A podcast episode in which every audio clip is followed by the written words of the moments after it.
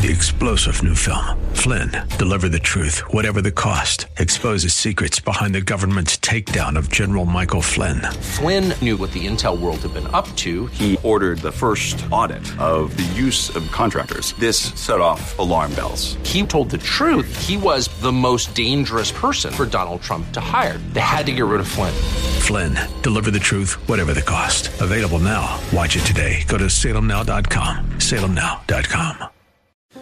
The apocalypse that you so fear is the very unveiling of the person you so desperately need. The book of Revelation is the revelation of Jesus Christ, and it begins with the gospel of peace in the apocalypse of peace. That's Pastor Michael Oxentenko, and this is Reaching Your Heart. We continue in the Revelation series here today on Reaching Your Heart. Pastor Michael Oxentenko's message is entitled The Apocalypse and Peace. That's The Apocalypse and Peace. You can find it online at reachingyourheart.com. Here at Reaching Your Heart, we believe that God answers prayer. If you need prayer, please call us today at 888 244 HOPE. That's 888 244 4673. Stay tuned at the end of today's broadcast. I'll have information on how you can attend the worship service in person if you would like. You can also attend anytime online at reachinghearts.org slash video. That's reachinghearts.org slash video. Previous messages are archived there along with the actual live broadcast at the time it happens. And we hope that you'll join us. Again, remember that phone number. It's 888 244 HOPE. Here now is our pastor teacher, Michael Oxentenko, with today's Reaching Your Heart. We're living in a day and age when thinking men and women know deep down inside that no one can manage the chaos of our times. These are crazy days. In fact, Christ said a time would come upon the world when men's hearts would faint them with fear and foreboding because no one would be able to fix the mess of end time events. Something is messing around with all that we see. There are spiritual forces that are interacting with the weather and everything else. The weather, the politics, the economy, the anger in the air. It seems that relationships are tight and full of tension. And there is a sense that no human person, that no intellect, that no group of peoples, intelligent or not, can fix the stuff. I think most honest people will admit it deep down inside that we are living in the time of the end. Do you believe that? We're living the time of the end. And when we think of the book of Revelation, most people conjure up images of apocalyptic beasts, great earthquakes, locusts devouring the world, sea monsters, and plagues and misfortune. Now, I'm not denying that they're in the book of Revelation. 666 and the mark of the beast are cultural expressions of fear. I mean, if you want to draw a crowd to a meeting, just put 666 on a billboard and they'll come because everyone wants to know what it is. For many, the book of Revelation is a book about fear. I mean, in fact, that's why many preachers are afraid to preach from the book of Revelation. We live in a time when preachers across the land are afraid to open the book and to go verse by verse and deal rightly with the subject matter because there's something about it that brings fear into the mix. A fear that cannot be managed and a fear that cannot be fixed. Fear without an antidote is end time fear. It's as thick as cement that has already set and fixed itself into concrete. The apocalypse, that's another name for the book of Revelation. The apocalypse for many is a book of fears with the end of days just ahead. Have you ever felt like that? You ever felt like that when you read the book? The apocalypse that you so fear is the very unveiling of the person you so desperately need. The book of Revelation is the revelation of Jesus Christ, and it begins with the gospel of peace in the apocalypse of peace. In the mix is God in the apocalypse. The book of Revelation begins with a clear statement that the time is near. Revelation 1, verse 3 Blessed is he who reads aloud the words of the prophecy, and blessed are those who hear and who keep what is written therein, for the time is near. Now, many people say, Well, Pastor Mike, do we really need to have the book of Revelation in our pulpits these days? What does Jesus say? Blessed is the one who reads aloud. That means to publicly proclaim the truth of this book. Heaven says, Blessed are those who hear and do. John says there's a blessing for the person who really understands the book of Revelation and who really lives its truths because the time is near.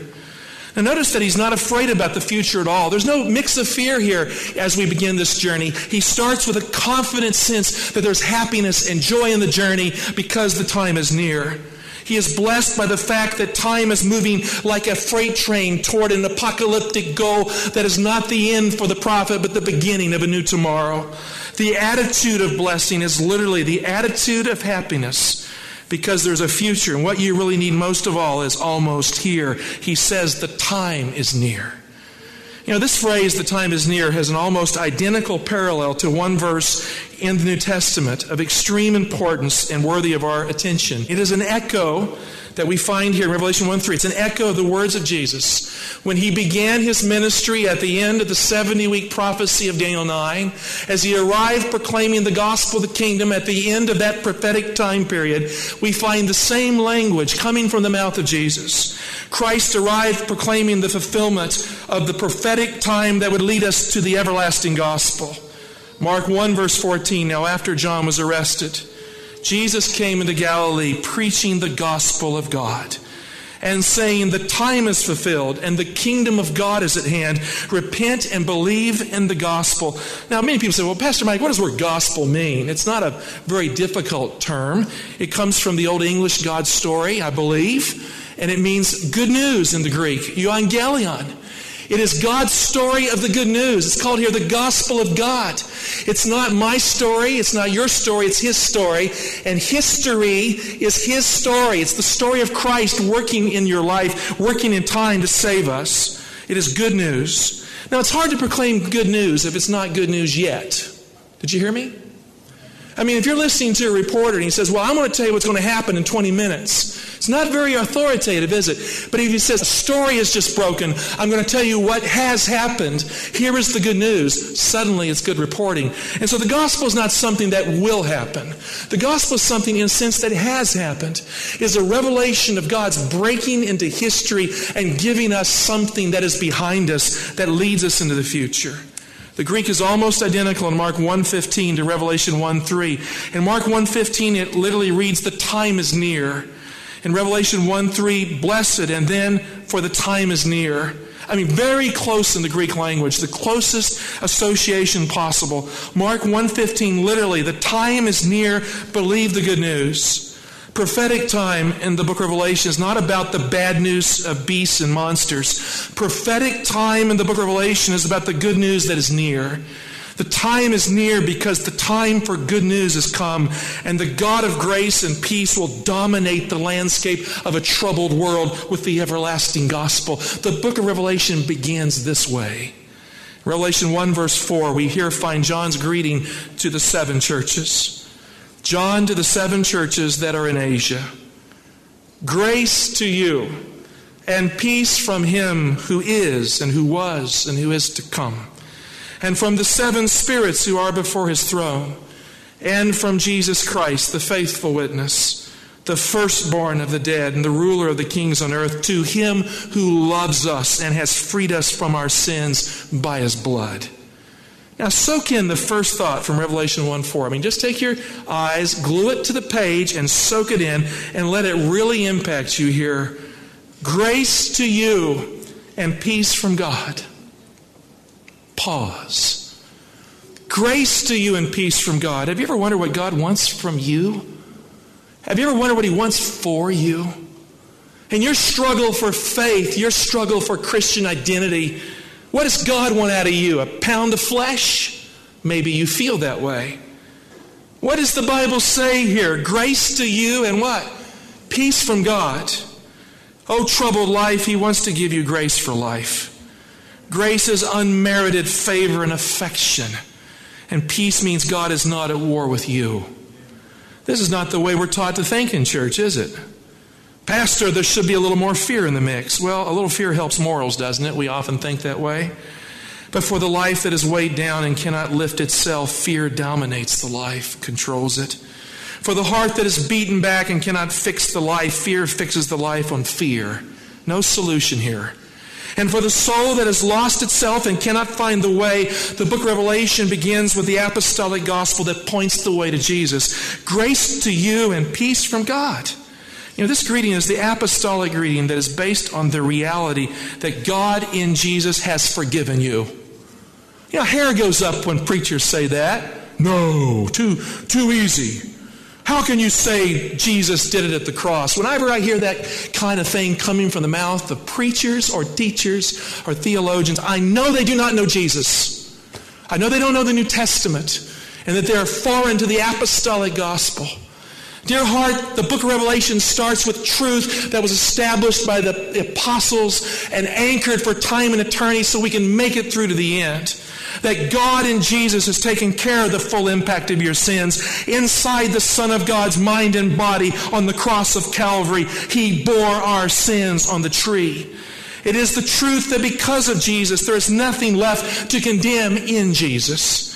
God's justice is rendezvoused with your failure and your need for justice. And in Jesus, justice and mercy have kissed. Grace to you and peace. The apostolic greeting based on the victory of Jesus. Pause. Soak it in. Prophecy is more about grace and peace than anything else here, is it not? You know, the book of Revelation is the culmination of all the preaching of the gospel in the apostolic age. It's the last book of the Bible and it affirms the core teaching of what all the apostles lived for, died for, and wrote. Grace and peace here are the key themes of the good news. And I'd like to do something here. It's going to be a little lengthy. I want you to work with me. I'm going to take you through every single instance of this greeting in the New Testament in brief. I'm going to read it to you and let you see just how this actually comprises the scope of the New Testament. Let's survey it. Romans 1 7. To all God's beloved in Rome who are called to be saints, grace to you and peace from God our Father and the Lord Jesus Christ. 1 Corinthians 1 3, grace to you and peace from God our Father and the Lord Jesus Christ. 2 Corinthians 1 verse 2 and 3, grace to you and peace from God our Father and the Lord Jesus Christ. Blessed be the God and Father of our Lord Jesus Christ, the Father of mercies and the God of all comfort. Galatians 1 3 to 5. Grace to you and peace from God the Father and our Lord Jesus Christ, who gave himself for our sins to deliver us from the present evil age, according to the will of our God and Father, to whom be the glory forever and ever. Amen. Ephesians 1, 2, and 3. Grace to you and peace from God our Father and the Lord Jesus Christ. Blessed be the God and Father of our Lord Jesus Christ, who has blessed us in Christ with every spiritual blessing in the heavenly places. Philippians 1 2, grace to you and peace from God our Father and the Lord Jesus Christ. Colossians 1 2, to the saints and the faithful brethren in Christ at Colossia, grace to you and peace from God our Father. 1 Thessalonians 1 1, Paul, Silvanus, and Timothy to the church of the Thessalonians and God the Father and the Lord Jesus Christ, grace to you and peace. 2 Thessalonians 1 2, grace to you and peace from God the Father and the Lord Jesus Christ. 1 Timothy 1 2, to Timothy, my true child in the faith, grace, mercy, and peace from God the Father and Jesus Christ our Lord. 2 Timothy 1 2, to Timothy, my beloved child, grace, mercy, and peace from God the Father and Christ Jesus our Lord. Titus 1 4, to Titus, my true child, in a common faith, grace and peace from God the Father and Christ Jesus our Savior. Philemon, verse 3, grace to you and peace from God our Father and the Lord Jesus Christ. 1 Peter 1 2, chosen and destined by God the Father and sanctified by the Spirit for obedience to Jesus Christ and for sprinkling with his blood, may grace and peace be multiplied to you. 2 Peter 1 2, may grace and peace be multiplied to you in the knowledge of God and of Jesus our Lord. And finally, John himself, 2 John 1 3, grace, mercy, and peace will be with us from God the Father and from Jesus Christ, the Father's Son, in truth and love. I mean, what's the New Testament about? What is the apostolic gospel about if it's not grace and, and mercy and peace, if it's not God's attitude given to us in Jesus? Dear heart, it's not bad news we find in the pages of the New Testament, it's good news. The core message of the book of Revelation is the apostolic gospel of grace and peace, and there is no substitute for this in life. Without this, there is no life. Dear heart, the book begins with the truth that God and Jesus is not at war with you, that Jesus is the atonement for you. There was war in heaven with the devil in Revelation 12 7, but not with you. The dragon is at war with God's people in Revelation 12, 17, but God is not at war with his people. The beast and the kings of the earth will make war with God's people in Revelation 17, 14, but the Lamb will win for his people because there's grace and peace from God for them. And Jesus will make war on those who join evil to persecute his people in Revelation 19:11, but he will tenderly lead his people out of persecution to eternal life because there is grace and peace from God. Dear heart, take this truth and embrace it. In Jesus, God is not at war with you. Did you hear me? Grace to you and peace from God. Now, grace implies forgiveness. The book of Revelation starts with the bold truth that is counterintuitive to our religious mindset today. God in Christ has forgiven you. The Bible says that. I didn't come up with that. God in Christ has forgiven you. Theologians choke on the clear word of God, but steal the word of God. There is no grace unless God's attitude is forgiveness deep inside himself. Am I right about that or wrong? I mean, someone says, Well, I won't forgive you until you ask for it in my heart. Now, Christ said you must forgive someone from your heart before they ask you. Is God capable of that attitude within himself? The cross of Christ is proof that he is. There is no place for peace unless God has brought the peace to you from what's inside his character. In 2 Peter 3:18, Peter tells us that we are to grow in the knowledge of God's grace. You can't grow in grace if you don't know and believe that God forgives you and there is grace for you in God's heart. We'll continue with today's Reaching Your Heart and Pastor Michael Oxentenko in just a moment. If you'd like to attend the worship service, I will have details on how you can do that here at the close of our broadcast today. So please stay tuned. You can always attend online at reachinghearts.org slash video. That's reachinghearts.org slash video. Many archived messages are available there for you, and you can attend the live service in a streaming format at that website, reachinghearts.org slash video. Let's continue now with Pastor Michael Oxentenko in today's Reaching Your Heart. You can't grow in grace unless you let go of the anger that prevents you from forgiving someone else. Grace is a gift, and you can't give it out if you can't receive it in. Hebrews 13:9 says our hearts are strengthened by God's grace. Hebrews 4:16 says God's throne is a throne of grace. My favorite verse on grace is Hebrews 2:9. Let's follow it together. But we see Jesus, who for a little while was made lower than the angels, crowned with glory and honor because of the suffering of death, so that by the grace of God he might taste death for every man. You know, if you want to look at the grace of God, you don't see it very often in human faces. But you look at the cross of Christ, and there in the face of Jesus is the grace of God. Friend, God's grace is for you, and the death of Jesus is proof that God has poured it out on you. Yeah, have you ever felt like you're not loved? Anybody here ever felt that way? Now, let me ask you this question Does anybody in the church really have to love you in light of the cross of Christ? Come on. Christ was there as you. God was experiencing an infinite humility and condescension to reach you. All that you are and struggle with was in Him. And he took your sin away from you that he might love you forever. Friend, you are loved. There's no room for this negative thought in your mind. If you're looking for favor from God and you're not looking at the cross of Christ, there's no grace for you, and you won't find in the face of someone else to take the place of the cross. The pipeline to God's grace is the cross of Jesus Christ. And the cross of Christ is the ultimate proof that you stand in favor before God by the merits of Jesus Christ. The grace of God is for every person in this world. There is no picking and choosing with God's grace. Some people say, well, you know, Jesus died for the elect. You ever hear that? Theologians have said that. Goes back to the Middle Ages. Last time I checked, in John 3:16 says, Whosoever believeth in him. Jesus died for the whosoever of John 3:16. He's not willing that any should perish, but that all should come to repentance. We don't have a limited atonement in the gospel of Jesus Christ. There is an unlimited atonement. When Christ died on that cross, he died for the sins of Caiaphas. He died for the sins of Judas. He died for the sins of Pilate. And some might say God would never waste his blood. Jesus has wasted his blood in a sense because he loved them even though they'll never turn to him. There is an unlimited atonement in the New Testament. The pipeline to God's grace is the cross of Jesus Christ, and the cross of Christ is the ultimate proof that you stand in favor.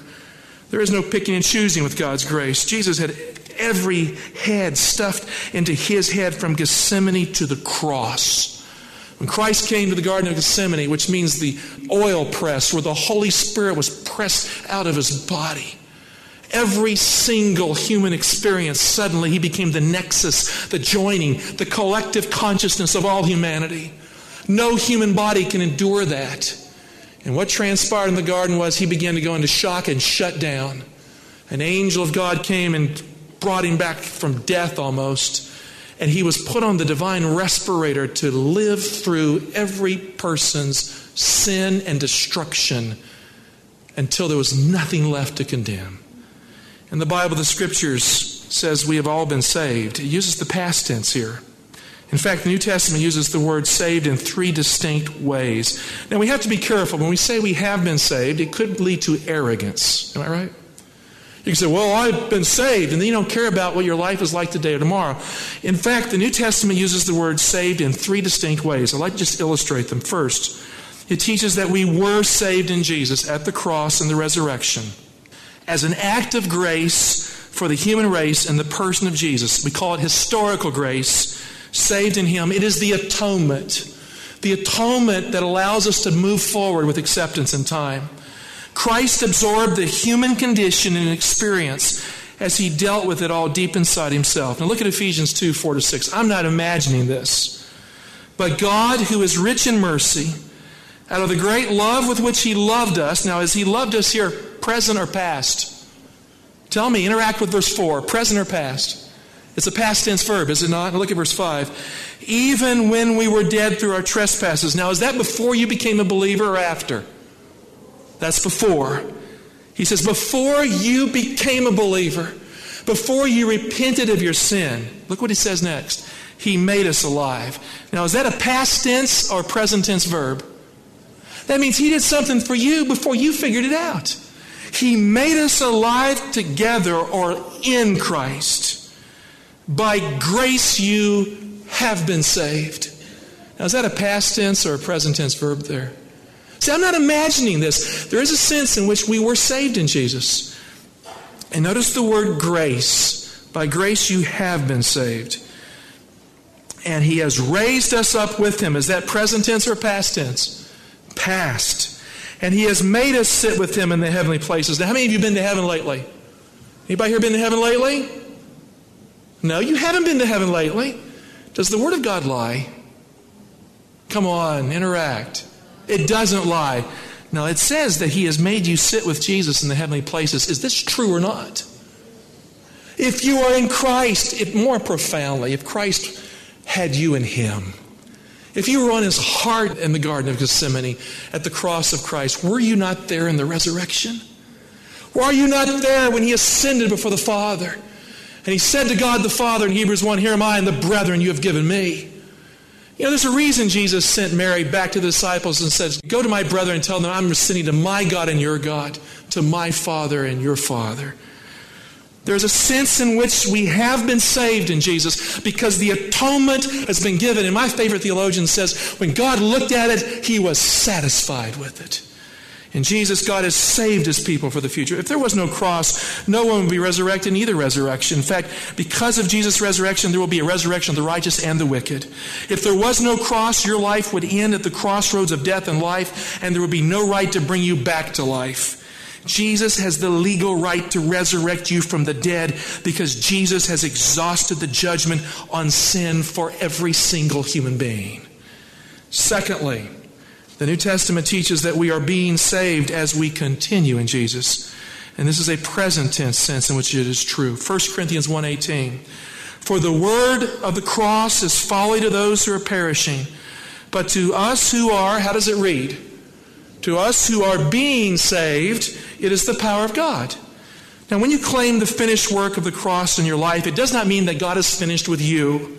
You are being saved because the enemy cannot condemn the person that God has justified by faith. You see, Christ's victory does you no good unless you believe in it.